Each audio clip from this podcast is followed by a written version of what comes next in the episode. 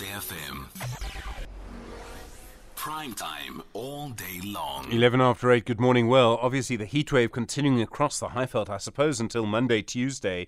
A very, very hot yesterday, going to be hot again over the weekend. Huge demand for water as a result. You know, all of the problems there have been with water in various parts of the country. The spokesperson for Rand Water is Makenosi Maroo. Makenosi, good morning. Thanks for your time.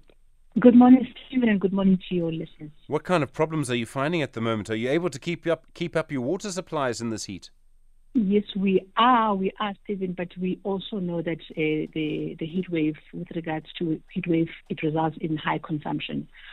So we are able to supply water as Rand Water. I mean, we have exceeded our license as it is to ensure that uh, municipal customers do have water. And people like Joburg Water, are they then using the water effectively? Do you know they're getting all they're getting all the water they're supposed to get from you? You're meeting your commitment to them. Yes, we are. We are. You know what? We are realizing that uh, there is also high percentages of uh, of water loss, the non-revenue water, due to water leaks, illegal connections, and aging uh, infrastructure of uh, municipalities. So we have realized that, and we are requesting municipalities to really fix uh, those leaks so that we have water, because non-revenue uh, water is becoming an issue at the moment. Yeah, we've seen a non-revenue water. I think it's mm. forty-two percent is the figure for for for Gauteng. The the international uh, uh, sort of global best standards around fifteen percent. Um, That's correct. Do you know if anyone's making progress on that? Fixing leaks is an expensive thing to do. Mm. This maintenance hasn't been done properly for many years. Is there any indication that, despite everything you've been saying to these councils, mm. that actually anything is changing?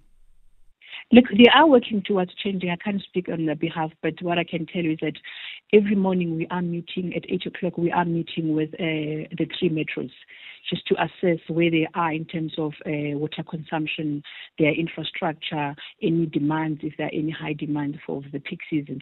So we are really engaging with them and uh, hopefully we'll, we'll get to a point where we think there are no leaks in the system. And money, um, are you getting paid properly by the councils? That can also be an issue from time to time. Absolutely. We, we have realized that uh, municipalities are really failing in terms of uh, paying Rand Water. There's an escalating debt that is owed by municipality, and they are failing to meet the, the, the, the agreement that we have signed. So we are owed over four, four, four billion by various municipalities. Sure. So your request to people, to all of us, is to use as little water as we can, even though it's so hot.